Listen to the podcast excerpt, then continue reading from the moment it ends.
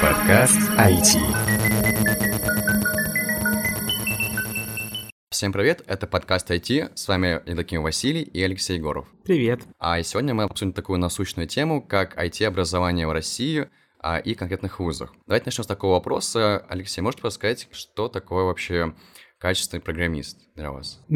Есть как минимум два разреза, в которых, мне кажется, целесообразно этот вопрос обсуждать. В первом разрезе, достаточно простом, качественный программист — это просто ремесленник.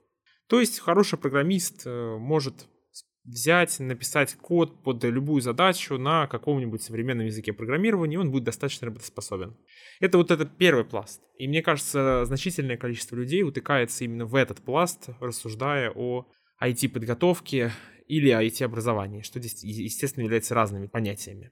Второй пласт состоит в том, что по-настоящему тот, кто занимается информационными технологиями, более содержательно по отношению к университетскому образованию называет таких людей инженерами.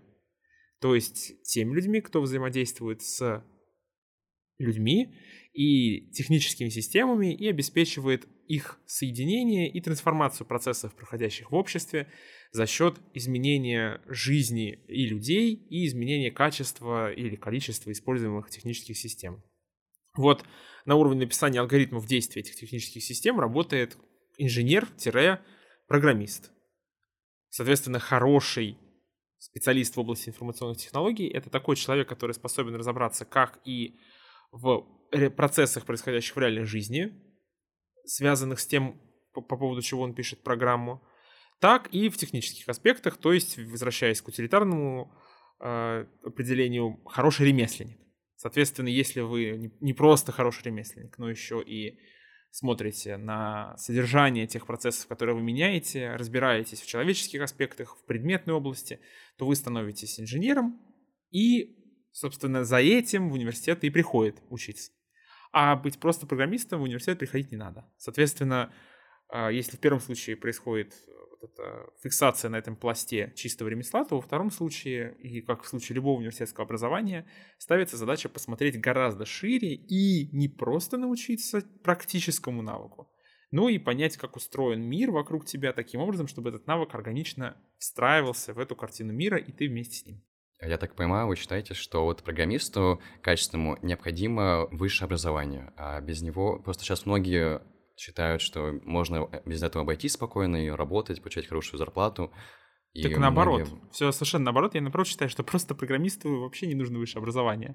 А возвращаясь, я специально разделил и в речи, и акцентами, что инженерная подготовка требует высшего образования. А просто программист, не будем рекламировать никакие добрые порталы, которые позволяют сымитировать обучение программированию с известной долей получения результата, то есть освоить какой-то навык на каком-то уровне. Примерно представьте себе шкалу изучения английского языка. Нужно ли для того, чтобы общаться на английском языке, ходить в университет и получать высшее образование? Конечно, нет. Условно, есть понятный горизонт получения каждого нового уровня в языке. Первый уровень с beginner до pre-intermediate — это 4 месяца, все последующие 3.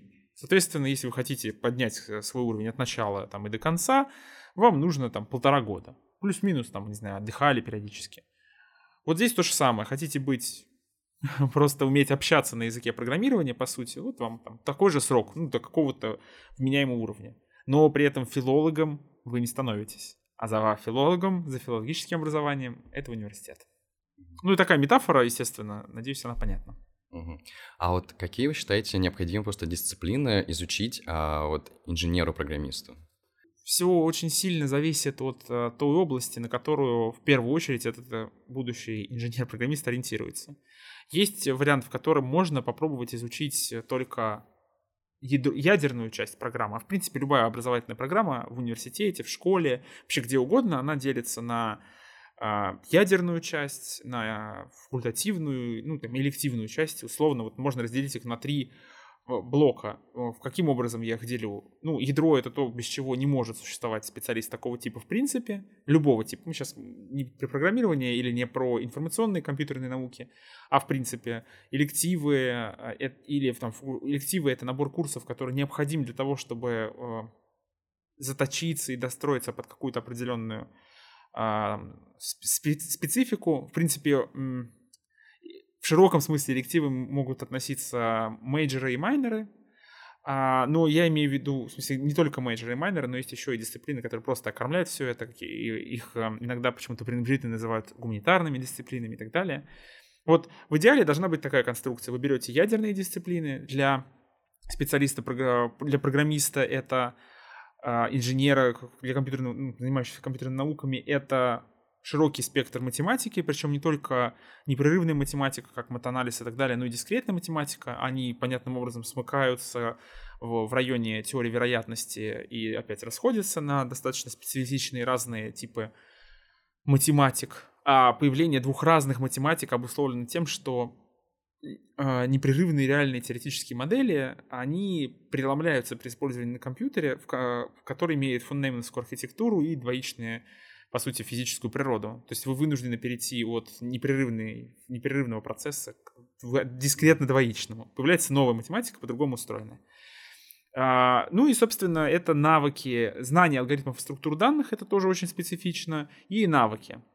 А дальше есть большой набор различных специализаций, которые относятся к мейджорам и майнерам, чистых специализаций. Если вы там хотите заниматься проектированием и разработкой объектов управления, то вам нужно разбираться в том, как работают базы данных, нужно изучать отдельную математику для баз данных. Хотите заниматься информационной безопасностью, там, не знаю, вам нужно изучать отдельную математику для информационной безопасности и соответствующие дисциплины для этого необходимые. И, собственно, вы можете изучать какой-то минорный еще кусок, и их может быть достаточно много. Очень часто берут и изучают экономические приложения, и даже, собственно, сочетание статистического майнера и там, статистического мейджора и экономического майнера называется эконометрикой, если так обобщать. А можно брать физическую, там, физический майнер или там эквивалентный, потому что невозможно, скорее всего, совсем в майнер запихать физику, ну и становиться как-то, короче, затачиваться под предметную область. Ну и, собственно, вы еще доучиваете еще какие-то вещи, связанные с гуманитарной, пренебрежительно, еще раз, многие относятся к этому компоненты, на самом деле это достаточно важно. И можете еще там что-то достроить факультативно, если хотите. Вот так выглядит программа. Вот так выглядит. Ну, в смысле, я писал ядро, как это широкими мазками про мейджоры, майнеры и про основные вещи. Дальше дополнительные, точнее, элективы. А как вы, Алексей, считаете, на данный момент устроено образование, точнее, подготовка айтишников в Россию?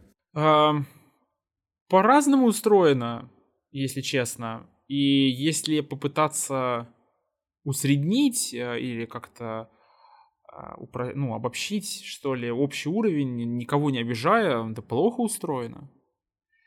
И дело здесь, наверное, и в условно-методической части, в которой изучение алгоритмов и структур данных и того, что в жаргоне называют спортивным программированием. Хотя, конечно, спортивное программирование — это не то, что изучают, а подход к изучению. Должно быть так. На практике очень часто средство подменяет цель, и почему-то спортивное программирование становится самоцелью. Нет, это лишь форма. Но, тем не менее, изучение ОСИД, алгоритмов структур данных и вот языков. Второе — это специальные дисциплины, профессиональные навыки, не знаю, инфобез, искусственный интеллект. И я понятно, что я могу сейчас разбить, потому что понятно, что никто не изучает искусственный интеллект дисциплину, изучают там основу машинного обучения, классические модели, нейросетевые сверточные модели, там, обработку естественного языка, там, типовые подходы и так далее. И третье — это проектная деятельность. У каждого, кто учится, должен быть инструмент для собственного пропускания через себя существующих технологий и формирования картины мира. Вот даже если вот это очень простую модель из трех частей касаться ее, то мы обнаружим, что большая часть университетов, подавляющее большинство, вообще ничего не делает с проектной деятельностью. Значительное количество университетов не обеспечивает никакой профессиональной и даже, профессиональных навыков, настоящих, соответствующих хоть какому-то текущему уровню. И заметное количество выдает за изучение алгоритмов и структур данных освоение ремесла программирования. Ну, в смысле, а именно включаем компьютер, нажимаем клавиатуру, начинаем нажимать на клавиши. И это мы говорим про общий университетский ландшафт. Ну, как бы здесь я никого не обижаю. Это понятная данность, общая ситуация, ну, как бы как есть. То есть вот на данный момент очень мало времени уделяется вот как раз изучению вот структур данных, а больше идет уклон на вот просто умение писать код. Очень часто многие пытаются редуцировать реальное изучение алгоритмов и структур данных до умения писать программный код, в том числе на языке, на каком-то конкретном, более того, в обывательском, в обыденности. Вот это бытовое мышление, оно очень часто проявляется в том, что спрашивают друг друга люди, на каком языке ты умеешь писать. Да, если честно, да какая разница? Вот я умею на питоне, на C, на плюсах, естественно. Ну, надо будет, завтра буду уметь на чем-то другом писать. Вот мне ходят и регулярно говорят Kotlin. Наверное, на каком-то этапе придется учить Kotlin. Ну, просто не то, что учить, он просто будет адекватнее для решения тех задач, которые мне нужно решать. Какая разница, какой язык? Но очень многие будут спрашивать, особенно при поступлении в университет. Точно, на каком языке программирования? Есть какие-то идеи, вот чем обусловлены такие вот проблемы, существующие в данной системе образования вот России? Есть какие-то вот предпосылки? И это очень масштабный вопрос. То есть он выходит далеко за границы, мне кажется, там, тех вводных, которые мы поставили. Но это же не российская проблема на самом деле. То есть это не так. В мире это все нормально. А вот тут, в этом конкретном участке суши на севере площадью 17 миллионов квадратных километров, все плохо. Ну нет, это не так. То есть, в принципе, существует кризис в этой области. Его очень легко заметить по количеству, баснословному количеству онлайн-курсов, которые не только и на русском, и на английском. Вы, если, не знаю, заходите на YouTube, там как бы... Короче, там можно найти бесконечное количество онлайн-курсов, которые мы сейчас вас всему научим. И это показатель того, что на самом деле везде проблемы. Это если так. А обусловлено непонятным делом. Погоня за самой по себе технологией не позволяет...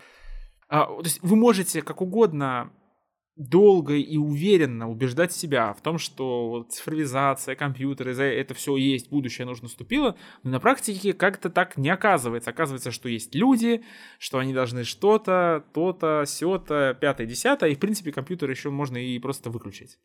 И вот совокупность этих вещей, то есть технологии ушли вперед, а люди все еще не ушли вперед. Поэтому нет ни методик, ни программ, ни понимания, и дискуссий нет, ничего нет. Пока что. Просто еще все так не поняли, очухались такие, о господи, а у нас не хватает, то есть уже сколько, даже для России, уже лет 5 говорят, у нас не хватает 1 миллиона программистов. То есть их выпускают. То есть это 5 лет назад, и сейчас 1 миллион. То есть это вот это количество, оно не меняется. Есть у меня вопросы к тому, понимаем ли мы, что такое программисты, кого точно не хватает, что с ними делать. И так везде, к сожалению. Поэтому в чем корень проблем? В том, что нет большого рефлексивного процесса о роли этой технологии в обществе. То есть есть понятная роль медицины в обществе. И понятно, как готовить из-за этого. Понятно, что это претерпевает трансформацию и так далее. Понятно. А здесь все разогнались. То есть уже все пошло. А сами люди еще даже и не подумали, что надо об этом задуматься. А вот вы сказали, большой спрос на программистов. Разве в последнее время не происходит такого, что вот как адвокатами, возможно, что их стало, наоборот, слишком много, и уже, наоборот, спрос как-то падает? Логика примерно про это. В смысле, общее направление мысли такое. Нет, декларируемое органами власти количество запрос не меняется. Из-за этого, например, растут контрольные цифры приема в университетах на IT-специальностях. Они растут прямо в режиме реального времени. Каждый год бодро все рапортуют, у нас выросло количество, еще выросло. Государство откидывает все больше и больше мест. Думая, это на самом деле тут важно понять, что это практически единственный механизм. Если посмотреть на секунду, включемся на педагогическое образование, то там то же самое происходит. Не хватает учителей, давайте увеличим количество бюджетных мест в педах. На практике это не приводит к тому, что количество учителей растет, но зато процесс идет. В смысле, вот как деятельность вроде есть. Тем не менее,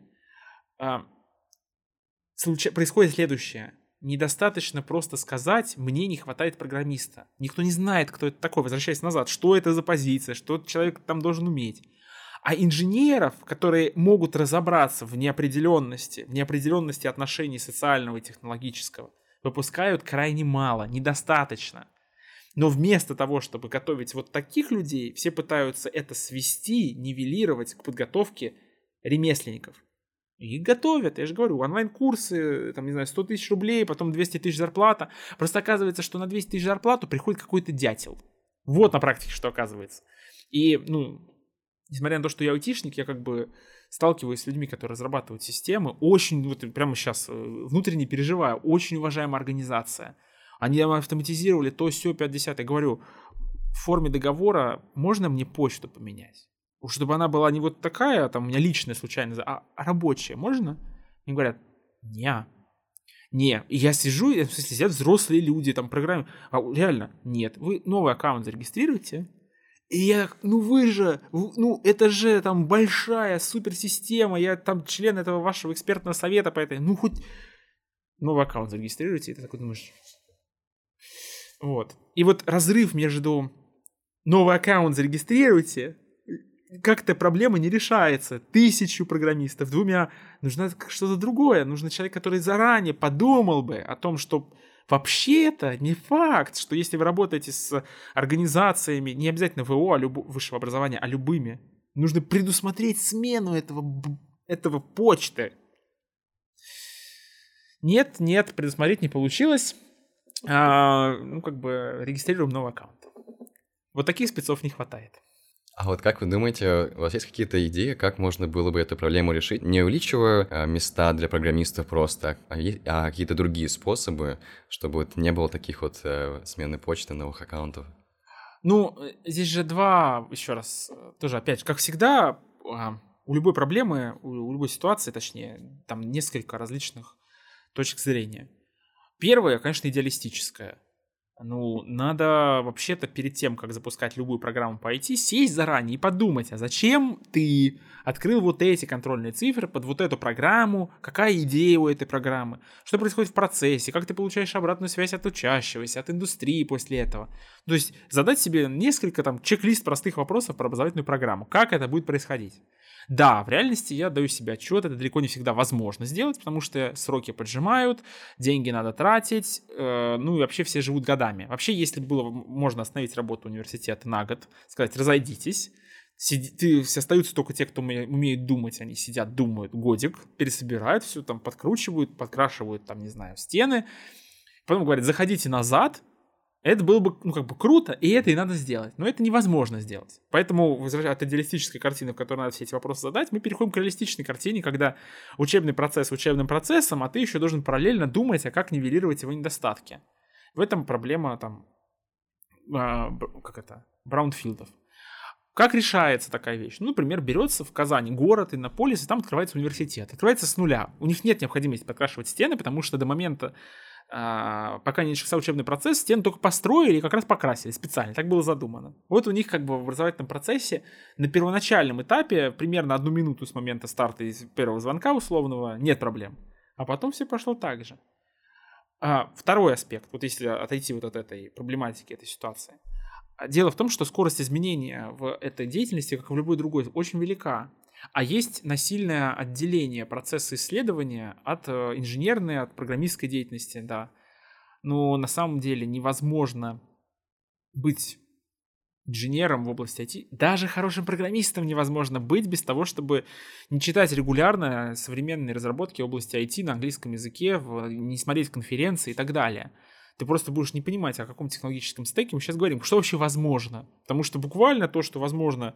Там, условно, сейчас то, что стало массово, невозможно было 3 года назад. То есть, я занимаюсь компьютерным зрением и чем-то подобным.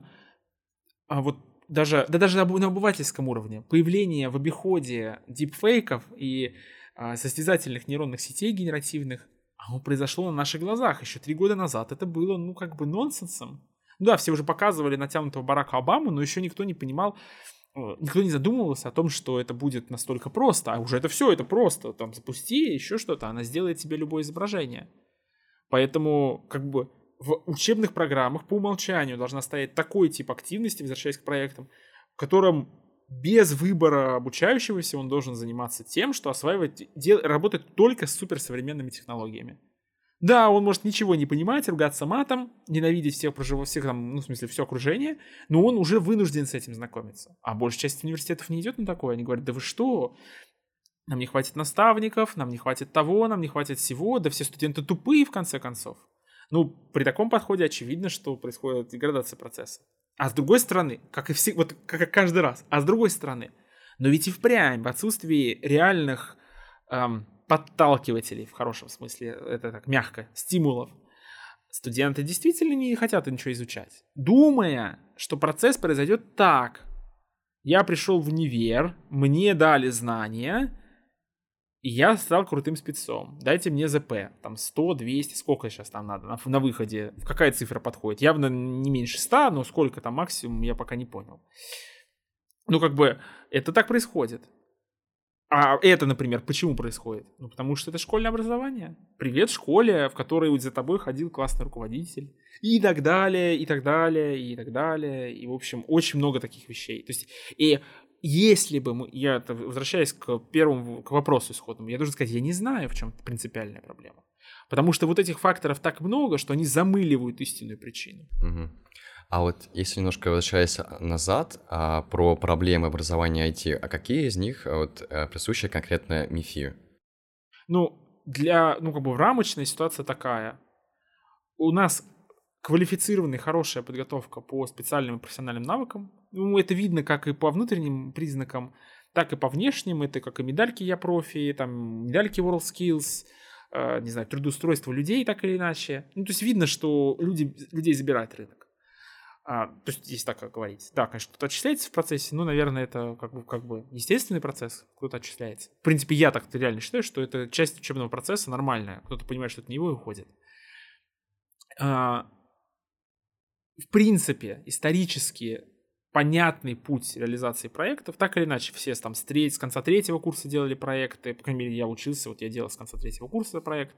А сейчас как бы делаются попытки, чтобы эта деятельность проекта шла с самого начала обучения. Здесь, ну, как бы, это в любом случае больше и мощнее, чем в большей части, даже, наверное, во всех университетах, эквивалентно лучшим практикам российским. А что касается вот алгоритмов структуры данных, здесь с этим слабо. И, по крайней мере, пока. И для компенсации этого разрыва на текущей итерации будут прикладываться значительные усилия, вплоть до, и набора новых преподавателей, и... Ну, это как бы не так немножко работает, как набор, так это я его упрощаю, но тем не менее, к этому преодолению этого разрыва, на него сейчас направлено внимание большей части управленческого состава, я имею в виду айтишного. Понятно, что ядерные физики не заняты тем, что преодолеть этот разрыв по СИДу, но на текущий момент это самое слабое место. А вот вы еще сказали, что отчисление — это часть процесса обучения. Люди уходят, потому что понимают, что не их.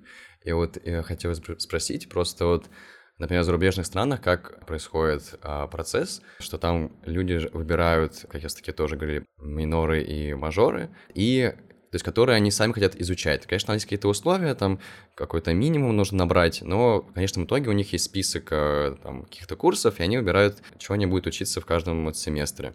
Хотелось бы узнать, а почему у нас такая система не реализована, ведь, возможно, бы это минимизировало как бы, ошибки людей, которые вот, понимают, что там, я хочу быть программистом, потом он приходит и понимает, что, ну, видимо, наверное, здесь не мое. Ну, здесь надо отделить мух от котлет в очередной раз. Первое.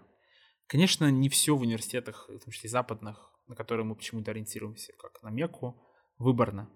Например, тот же Оксфорд, 66% дисциплин жестко забиты и содержат в себе в том числе и физику для особо сомневающихся. Но тем не менее, а есть радикальные другие примеры, например, Чикагский университет, в котором, ну, я так, примерно 40 учебных курсов, ну, если что, в бакалавриате у нас в России тоже примерно 40 учебных курсов, в специалитете примерно 50. Ну, это примерно. Цифры могут отличаться от программы. Все 40 учебных курсов выборные.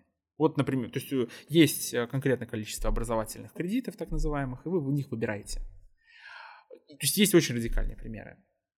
И от вот этой суперрадикальной модели до модели образовательной трубы, а есть и такие тоже, существует много пограничных, ну, как бы, вариантов. Какую-то часть образовательной программы можно и нужно выбирать. Я, учась на кафедре 22, на тоже прикладной математики и информатики, как ни странно, выбирал примерно 20% дисциплин, реально. То есть без всякого этого. Единственное, что мне везло, я был отличником, и мой выбор был приоритетен по отношению ко всем остальным. Соответственно, я, слава богу, попадал туда, куда хочу. Но понятно, что всегда есть лимит преподавательский, временной, и вы не можете, если завтра все захотят учить одно, а места на это нет, ну, как бы, извините, будем перераспределять. То есть, да, выбирать что-то нужно. Другой разговор, что именно выбирать, и насколько вот эта свобода может быть построена. На текущий момент МИФИ, как университет, и не только МИФИ, многие, ну, не так, ведущий университет России и к ним примкнувшие, которые просто голословно что-то утверждают, прорабатывают и постепенно вводят индивидуализацию траекторий. То есть, ну, даже у нас есть далеко не ходить, на том же EFIT или Лапласе есть выборность гуманитарного блока целиком и некоторая дифференциация физического блока по уровню сложности. Это, я не могу назвать это на текущий момент времени реальными индивидуальными траекториями, я могу сказать, ну, как бы, но могу сказать, что это значительные шаги вперед на первых курсах по выборности, по реальной выборности из большого количества дисциплин чего-то. Но это не является новинкой для МИФИ. Но встает опять же вопрос, возвращаясь назад, что выбираемо, что нет. Тотальная выбираемость невозможна. Почему? Потому что есть бюджетная оплата. В смысле, государственный бюджет платит за то, что конкретный студент учится на конкретном направлении и в итоге становится специалистом конкретного типа. Он не может прийти изучать, не знаю, информатику, на программную инженерию и сказать, это не мое, хочу быть филологом. Потому что он пришел на программную инженерию, изволь как-то, ну, ориентироваться в пространстве. Другое тоже, да, делает там еще другой разговор. Вот, например, практика, долго существовавшая в МИФИ, ну и сейчас на Лапласе частично реализованная. Приходя учиться на Лаплас, ты приходишь на Лаплас, а потом можешь изменить направление. Ну, в смысле, целый набор направлений там, и так далее. Но есть принципиальная проблема, например, для лиц мужского пола за российским законодательством. Ты учишься на специалитете, ты не можешь перейти на бакалавриат. Теряешь отсрочку. То есть есть еще юридический пласт проблем. Почему невозможно обеспечить полную выборность, в смысле, всего подряд. Но определенные шаги к этому делаются. И разумно предположить, что часть дисциплин, и чем дальше проходит этот путь учебный, тем больше дисциплин студент может выбирать сам. Но неразумно предположить, что приходя в 17 или 16 лет, человек может все дисциплины сразу выбрать себе корректным образом. Это неразумно не потому, что эти люди не способны это сделать или они глупые, а примерно потому же, почему вы, когда там, не знаю, приходите прыгать с парашютом учиться, вы не входите в самолет и прыгаете, а сначала вас на земле учат, там как группироваться, как выпрыгивать из самолета, за что хвататься, вы учите теоретические рамки, теоретические правила, вы учите 3000 вариантов закруток, ну не 3000, а сколько там, не суть, 30, закруток, которые могут произойти с парашютом, как из них выходить, потому что буквально на вашем втором прыжке вы можете прыгнуть, и у вас будет закрутка парашюта, а если у вас закрутка, вы не можете дергать, ничего делать с ним, пока не раскрутитесь, и вы сначала должны на втором прыжке. А когда вы выпрыгиваете с самолета с 4000 метров, вы там 60 секунд летите с тренерами, а когда долетаете до там, 1600 метров, как бы вы открываете парашют и все, в разные стороны, потому что ну, невозможно втроем спускаться на парашютах рядом друг с другом. Вот, и вы остаетесь сами. И вы либо поняли, что у вас закрутка, и вам надо раскручиваться, прежде чем что-то делать. И вы знаете, как в этой конкретной раскрутке, закрутке что-то сделать, а не тупите. Потому что на самом деле там значительное количество вариантов закруток — это отцеплять основной парашют надо. Вы должны знать, как его делать, как отцеплять. Вот именно исходя из этой логики, так как на самом деле высшее образование — это сродни прыжку с парашютом. Вначале что-то должно быть в ядре, вы учите, формируете представление о предметной области и так далее, а потом уже вы выбираете. Но выбирать надо, возвращаясь к рамке. То есть, если опять-таки так чуть-чуть... И по этому пути МИФИ делает шаги. Аккуратные, чтобы не порушить то, что есть. Потому что, возвращаясь, к примеру, с прыжком самолета, можно перейти к тому, что все будут выкидываться с самолета, выбирая не те дисциплины, а потом будут оказываться не нужны на рынке. То есть приземляться в пол. Вот если говорить конкретно сейчас про X, немножко поговорить, вот я как студент вот этого института прикладной математики и информатики знаю, что многие испытывают какое-то раздражение, скажем, что много часов уделяется физике, и им кажется, что это не обоснованно. Можете рассказать, чем мотивирована такая вот прям цель научить студентов ИИКСа общей физики. Ну, нам надо отделить в этом смысле два разных вопроса. ИИКС и физика на ИИКСе, и ПМИ и физика на ПМИ.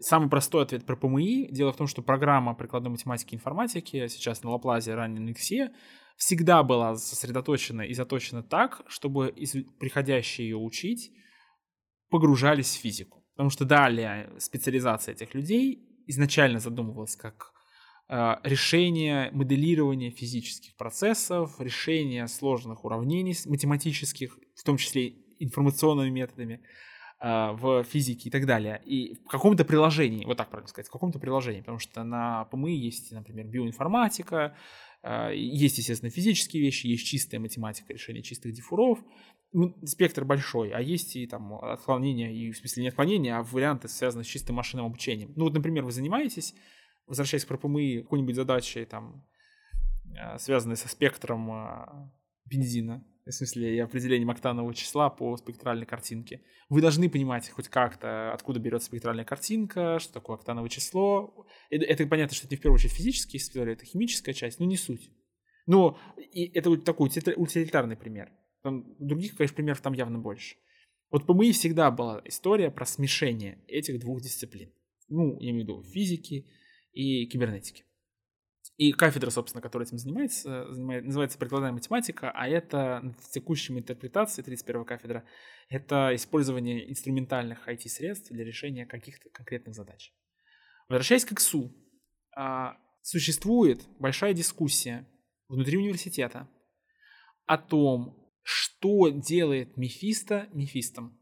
И одна из гипотез, очень сильная, генетически, исторически такая, что изучение физики делает мефисто мефистом. Уберем физику. Не будет мефисто. Вообще не будет его. Будет что-то другое. Если у этого... И у этого может быть право на жизнь. В том контексте, в котором мы говорим, что МИФИ или ядерный университет заточен на подготовку специалистов в любом случае разбирающихся в физических процессах. Прям была такая: вы хотите, не хотите, но вы будете разбираться в физике, это МИФИ. Не хотите, идите не в МИФИ. В конце концов же нет такого, что я тебя в МИФИ заставил, и этого заставил, и этого. Нет, все приходят добровольно и знают на входе, что так будет. Поэтому по-человечески мне непонятна природа возмущения. Вроде никто не обманывал, что здесь не будет. Не было такого, знаете, никакой физики у нас нет. Все приходят, и только физика. Все такие, йо. Тем более, что значит только, на самом деле, это же там сколько, 10% учебного времени, по факту. Ну, или сколько там, 13. И, в общем, как-то вроде немного. Так-то, если по-честному говорить. Другой разговор, что мне лично, например, кажется, что физика — это не то, что делает мефисто-мефисто. Какое-то знание физики, наверное, необходимо. Понимание, ориентация, еще что-то. Но, возможно, она такой не нужна. Но везде ли? Например, информационная безопасность как направление на самом деле состоит не только из программирования, возвращаясь к началу нашего обсуждения, но и из целого пласта инструментальных средств обеспечения информационной безопасности. То есть шифрование же происходит не кодом. Очень часто шифрование происходит с помощью физических устройств. Расшифрование с помощью них происходит. Существуют способы защиты от прослушивания. Существуют способы прослушивания. И никому не рассказывайте, конечно. Вот. С этой точки зрения, настоящая информационная безопасность — это гораздо больше, чем просто программирование. И, скорее всего, нужно знать физику, если вы еще не определились. То есть вы пришли учиться же на спеца по ИБ, и те, кто на начальном этапе эту программу делают, они понимают, чтобы потом можно было выбрать, возвращаясь к выбору, чем же заниматься. Нужно в ядре знать физику. То же самое, например, про информатику и вычислительную технику. Каким образом можно изучать робототехнику или заниматься ей, или изучать устройство процессоров, чем занимаются на кафедре 12 компьютерных систем и технологий на направлении информатика и вычислительная техника, не зная физической природы этих вещей. Не зная физической природы электричества, насколько далеко вы можете продвинуться в изучении логических схем, предвосхищая ответы, не можете до конца.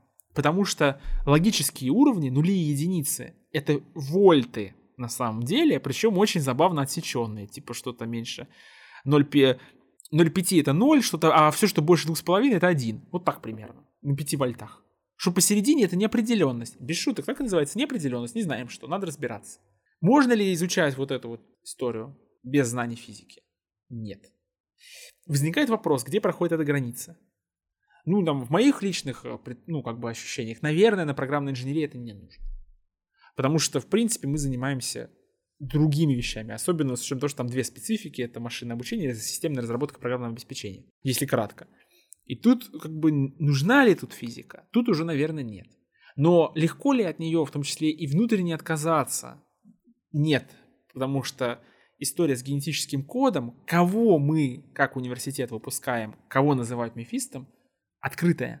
И мы не можем пока что прийти к консенсусу, как люди, которые как-то несут ответственность. В том числе и молодые. То есть, условно, проходит определенный промежуток времени, и вы говорите, ну, взрослее, может быть, и нужна физика. Потому что мы, правда, лучше понимаем по прошествию времени и друг друга, и свою предметную область, зная физику.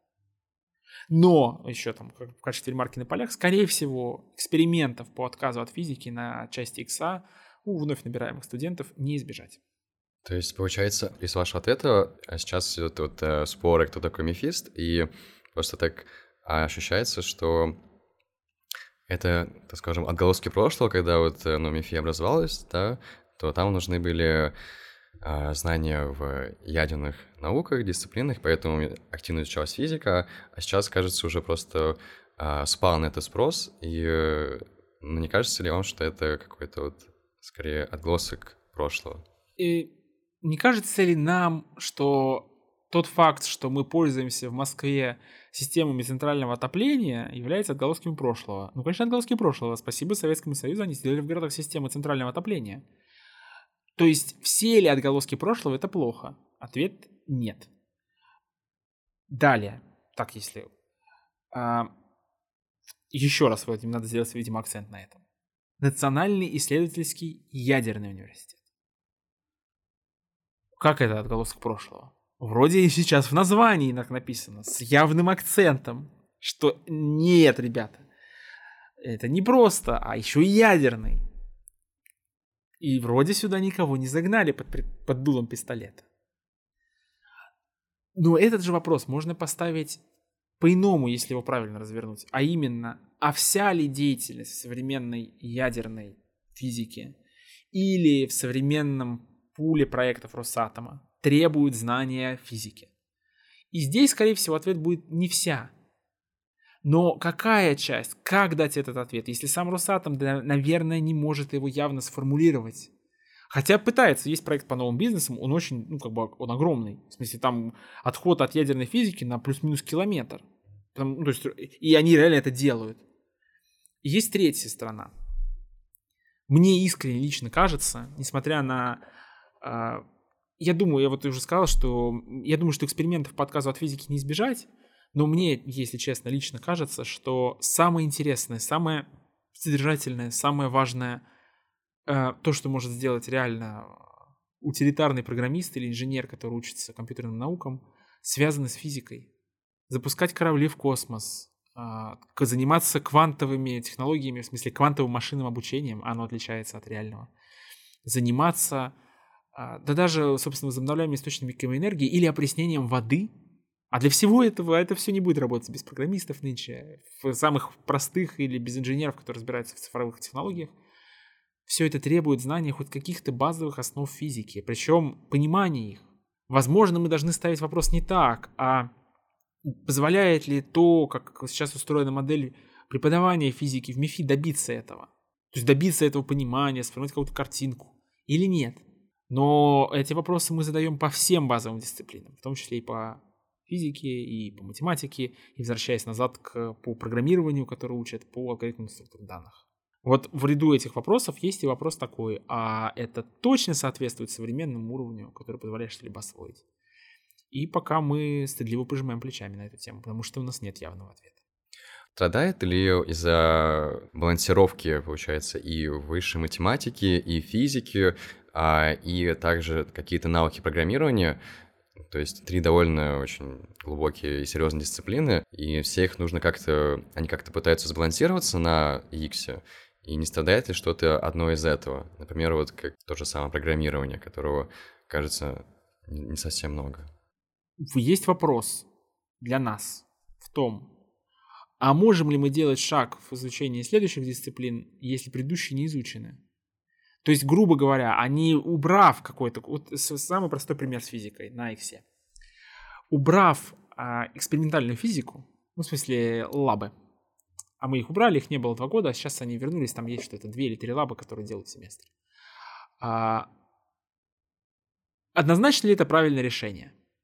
Первая попытка сказать что-то на эту тему — это да, конечно, ну как, сократили физику, убрали лабы, никаких проблем, вообще все четко.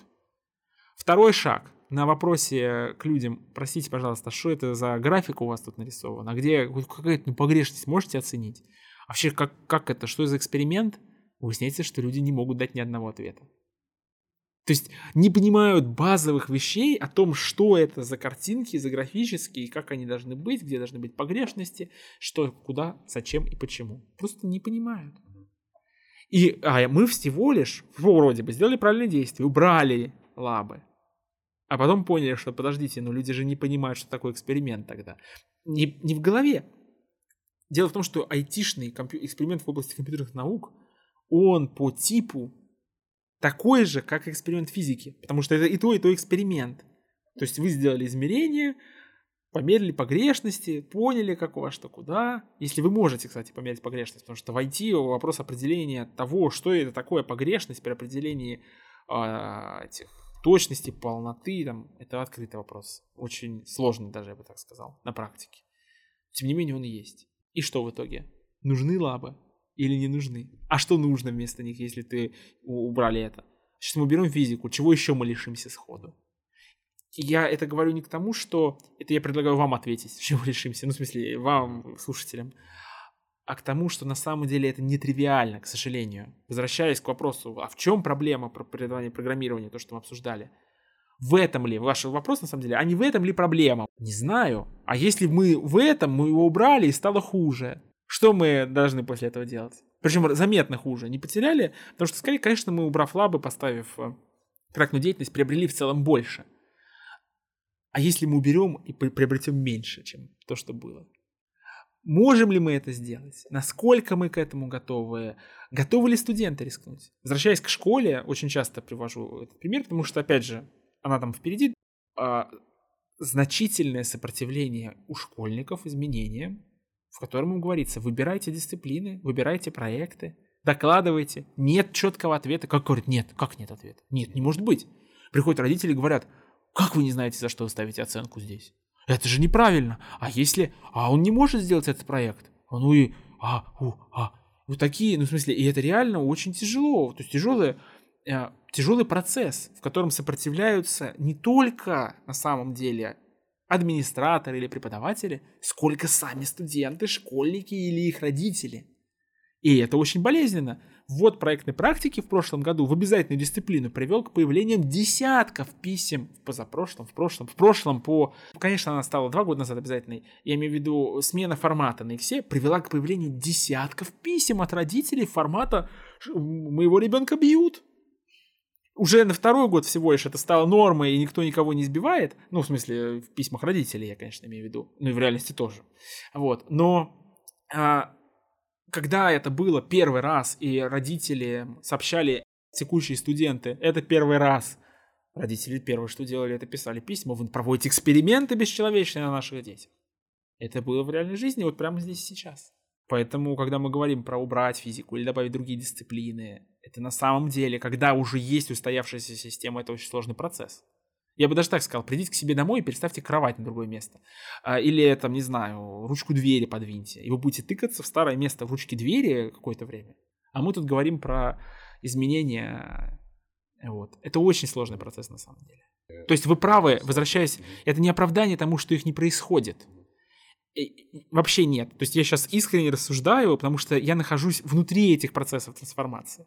Я сам же ловлю себя на мысли с этими дверьми, сам пытаюсь обсуждать изменения, связанные с отсутствием физики или с ее наличием, изменением и укрупнением оси, усилением работы или проектной деятельности.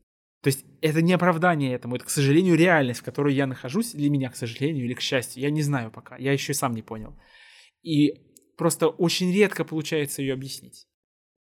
А вот теперь, переходя к следующему вопросу, в МФТИ и ВШЭ есть кафедра Яндекса. Я хотелось поговорить по поводу, какую помощь в принятии стажировок оказывается вот МИФИ, потому что и планируется, может быть, кафедра Яндекса МИФИ открыться или что-то в таком духе, просто пока что, насколько мне известно, такое вот есть сотрудничество с большими IT-компаниями, это Мейл, который организует у нас Техноатум. Планируется или, может быть, есть что-то еще, о чем стоит упомянуть? Мне кажется, что самая большая национальная IT-компания — это 1С. Просто большая часть людей об этом не задумывается, не говоря уже о роли на рынке. То есть я имею в виду не рынок поиска, в котором соревнуется Яндекс, или рынок услуг такси, или еще что-то, а я имею в виду чисто айтишные, на самом деле, вещи, которые используют другие айтишники. 1С предприятие, 1С бухгалтерия, 1С многоточие, подбери свой вариант. Это я, к слову, о том, какие компании на самом деле являются в каких аспектах лидерами настоящими технологическими. Хотя я не умаляю роль Яндекса и историю с поиском и так далее, не умаляю, просто обращаю внимание, что в реальности картинка отличается от того, что на хайпе. Я уж не говорю о том, что почему-то компания, листинг, офис, который расположен в Голландии, называется российской. Это я вообще не знаю почему, я про Яндекс опять же. Вот, ну, все привыкли. Не замыливая тему. Открытие кафедры, например, ну не кафедры, а вот вообще, в принципе, вот вся эта история Яндекса и Фистеха, это запрос Яндекса на подготовку спецов ему, Яндексу. Причем быструю. То есть структура такая Фистеха, что с третьего курса вы уходите на базовую кафедру часто. Будь то Рановский институт или еще что-то. И в этом смысле Яндекс стал как большая базовая кафедра Рановского института. Рановский — это Российская академия наук. То есть у них технологический процесс подготовки был устроен так, что туда легко можно было поставить другую ячейку такого же типа. Ну и то, это же несколько лет переделки. И вот, например, создание ФИФТа на Фистехе началось... ну, примерно с такой логики. А давайте мы часть людей будем брать по информатике, а часть по физике. Ну, то есть это был там 2009 год. Посмотрим, кто как наберется.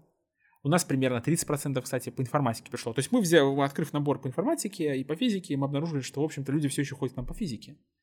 Ну, что логично. Не считаю это чем-то удивительным открытием или чем-то еще, лишь отмечаю как факт. Потом этот процент сместился, а потом в 2011 году физику убрали. Например, на фифте. Ну, в смысле, в явном присутствии, в том, каком она, конечно, была, потому что он ничем не отличался от других физических факультетов изначально. Яндексу нужны были спецы, Яндекс заводил свою команду внутрь, она обеспечивала трансформацию, и там по целому ряду аспектов этот процесс строился. Там сотрудничество и, точнее, покупка высшей школы экономики целого ряда людей, кафедры и так далее, ну, в смысле, людей с потрохами. В хорошем смысле, кстати, я не считаю, я так говорю, нет, это понятное управленческое действие, и оно правильно сделано по логике. Оно там тоже исходило из коммерческих бизнес-интересов. Причем очень таких утилитарных. А если посмотреть дальше, то дальше Яндекс имеет свой шат по отбору людей, и все, на этом как бы их линейка закончилась, такая широкая. Хотя они сейчас создали фонд Сигаловича, но посмотрим на то, что какой даст этот результат. В этом смысле вопрос о том, будет ли там в МИФИ кафедра Яндекса или любой другой компании, это вопрос не только к МИФИ, но и к компании и их бизнес-интересам. И нашим бизнес-интересам ответ. А нужна ли нам именно кафедра Яндекса? А нужна ли нам вообще базовая кафедра? Потому что логика базовых кафедр, она же достаточно ограничена в каком-то смысле. А вот перестало предприятие иметь запрос на таких-то спецов. И что дальше эта кафедра должна делать? А в университете, кроме того, что быть базовой кафедрой, она же должна еще и научной деятельностью будет заниматься. А какой она будет заниматься? Ну, это такой вопрос. Да, наверное, сотрудничество с IT-компаниями, IT-партнерами надо наращивать. Но это не так-то легко, в том смысле, что это нелегко с обоих сторон. Вот я так достаточно продолжительное время работаю с Самсунгом лично, с исследовательским центром и образовательными программами, и я понимаю, что не пустословные партнерские шаги друг к другу – это долгий процесс. То есть мы начали с предпрофессионального экзамена и провели его быстро для школьников, открыли IT-школу только через 8 или 9 месяцев. То есть мы договорились и открыли только через 9 месяцев.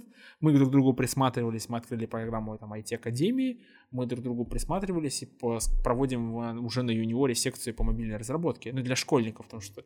А что делать с университетской стороной, пока даже не ясно. Мы только смотрим, опять же, друг на друга. Мы видим какие-то горизонты развития, но хватает ли на это ресурсов, времени, и какие шаги они совершают, какие мы. Я видел потрясающие эпические провалы по сотрудничеству некоторых организаций с некоторыми другими организациями. Потому что за пустыми словами, мы сейчас быстро все наладим, в смысле партнерство или еще что-то, откроем кафедру, на самом деле ничего не следует. Ну, в смысле, это сложно, чтобы что-то последовало.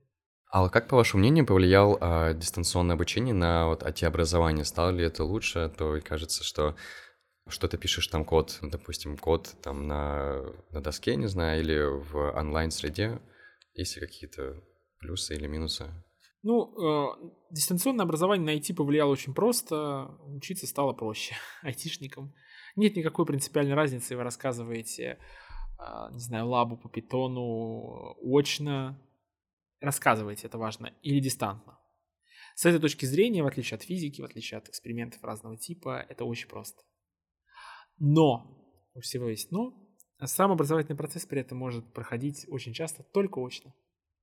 Вы не можете, то есть вы должны иметь, как преподаватель, возможность подойти к студенту и спросить его, ты точно что делаешь? Он должен показать, вы должны, процесс обучения – это процесс коммуникационный. А мы в коммуникации имеем гораздо больше инструментов в реальной жизни, чем в цифре. В цифре мы можем только написать сообщение или сказать что-то. Очень тяжело понять наши эмоции. Мы не видим жестов руками, ногами, головой, удивленных взглядов. Мы не видим, как в целом воспринимает, что аудитория. Это все остается исключительно очный процесс. И с этой точки зрения ничего не поменялось. Но в IT-образовании понятно, что пропорция дистант-очка, она сильно изменилась. И она обоснована так. То есть, например, возвращаясь к МИФИ, вся проектная практика, даже в школе вся проектная практика дистантная. То есть мы не ставим даже такого требования о том, что школьники со своими наставниками встречались очно. Звучит как бред. Ну, в смысле, так если прикинуть. А с другой стороны, в чем разница? У них встреча на троих. То есть они явно как-то уж совладают с процессом. И последний вопрос. Каким вы видите IT-образование в будущем? Лет через 5-10? Какие перспективы, может быть? Здесь же стоит принципиальный вопрос не в этом, а какой будет IT в будущем для начала. Мне кажется, мы недостаточно даем себе отчет, и даже недостаточно пытаемся вообще дойти до IT будущего. Кажется, что оно должно быть таким, и таким будет все время. А перед IT стоит принципиальный вызов. Это квантовая часть. Квантовая физика, квантовая IT. Это вызов настолько фундаментален, что, мне кажется, его пока даже не до конца осмысливают. То есть есть какое-то такое ощущение... у некоторых, далеко не у всех, что это на что-то повлияет. То есть об этом это понимают безопасники, это понимают на уровне некоторых государств, далеко не всех, к слову, что за квантами явное будущее, надо что с ними делать. Но как и со всякими дипфейками, со всякими такими вещами, изменения наступят радикально быстро, в смысле они будут накапливаться, а потом случится переход резкий, и все окажется в квантах погружено. С точки зрения IT будущего гораздо большую роль будут играть вероятности. Они и так играют в машинном обучении запредельную роль. Хотя многие не дают себе в этом отчет. Это все вероятностная вещь. Будут играть еще больше, потому что все будет на этом опираться. Понятно, что физические основы криптографии, физические основы квантов не являются абсолютными. Это пока же считается, что это не взламываемо. Уже показано, что это взламываемо. Без изысков. Но пока это все еще очень далеко. Но с учетом того, что уже есть квантовые линии связи, уже доказано, что это можно взломать, уже очень много сделано. Соответственно, 5-10-летний горизонт, скорее всего, если не случится никаких экстраординарных вещей, типа коронавируса, умноженного в несколько раз, что остановит коммуникацию, развитие многих вещей и так далее, то неизбежно будет, что фронтир IT станет реально посреди квантов, а там машинное обучение будет просто базовой технологией, вы учите алгоритмы структуры данных и машинное обучение. Вот у вас примерно так будет строиться базовый курс программирования. Вот. И, соответственно, специальные дисциплины все будут резко меняться, потому что вычислительная емкость тоже растет, но она предельная и конечна.